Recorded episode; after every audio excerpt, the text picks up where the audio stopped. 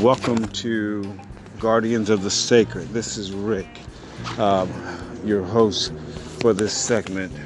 Um, we are we've been talking about um, the pursuit of the spiritual world, and majorly, what people need to understand in the pursuit of the spiritual world is the reality of love, and not in love as the human mind thinks about it, but love in a far deeper, deeper, deeper, deeper, deeper way that transcends all kinds of thinking. Um, it's a love just is because love just is. That's what it is. Um, love, love. There's so many attributes and parts of love. Love is full of kindness and uh, niceness, kindness. Love is full of joy and laughter and um, the act of love itself. Love is full of commitment, um, self management, um, gentleness, and being able to stay faithful to the to the cause. And love is tender and intimate with with you. That's that's the realities of love.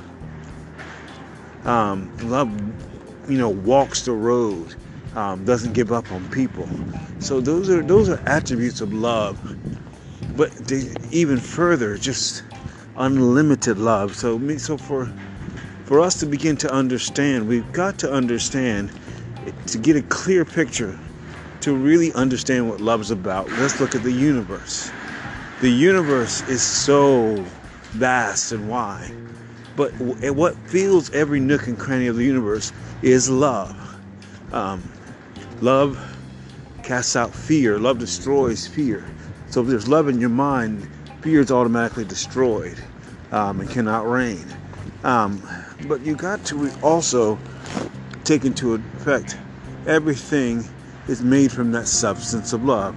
That's why when we know somebody loves us, we recognize the love within them. Um, they recognize the love within us. You will recognize the love in people when you meet them. Um, that's a recognition because that's universal you know authentic love. I've had people actually tell me over and over and over um, that they can feel love all in my spirit.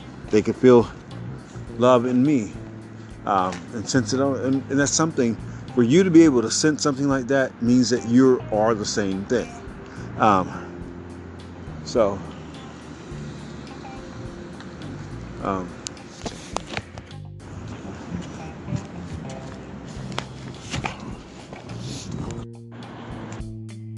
You.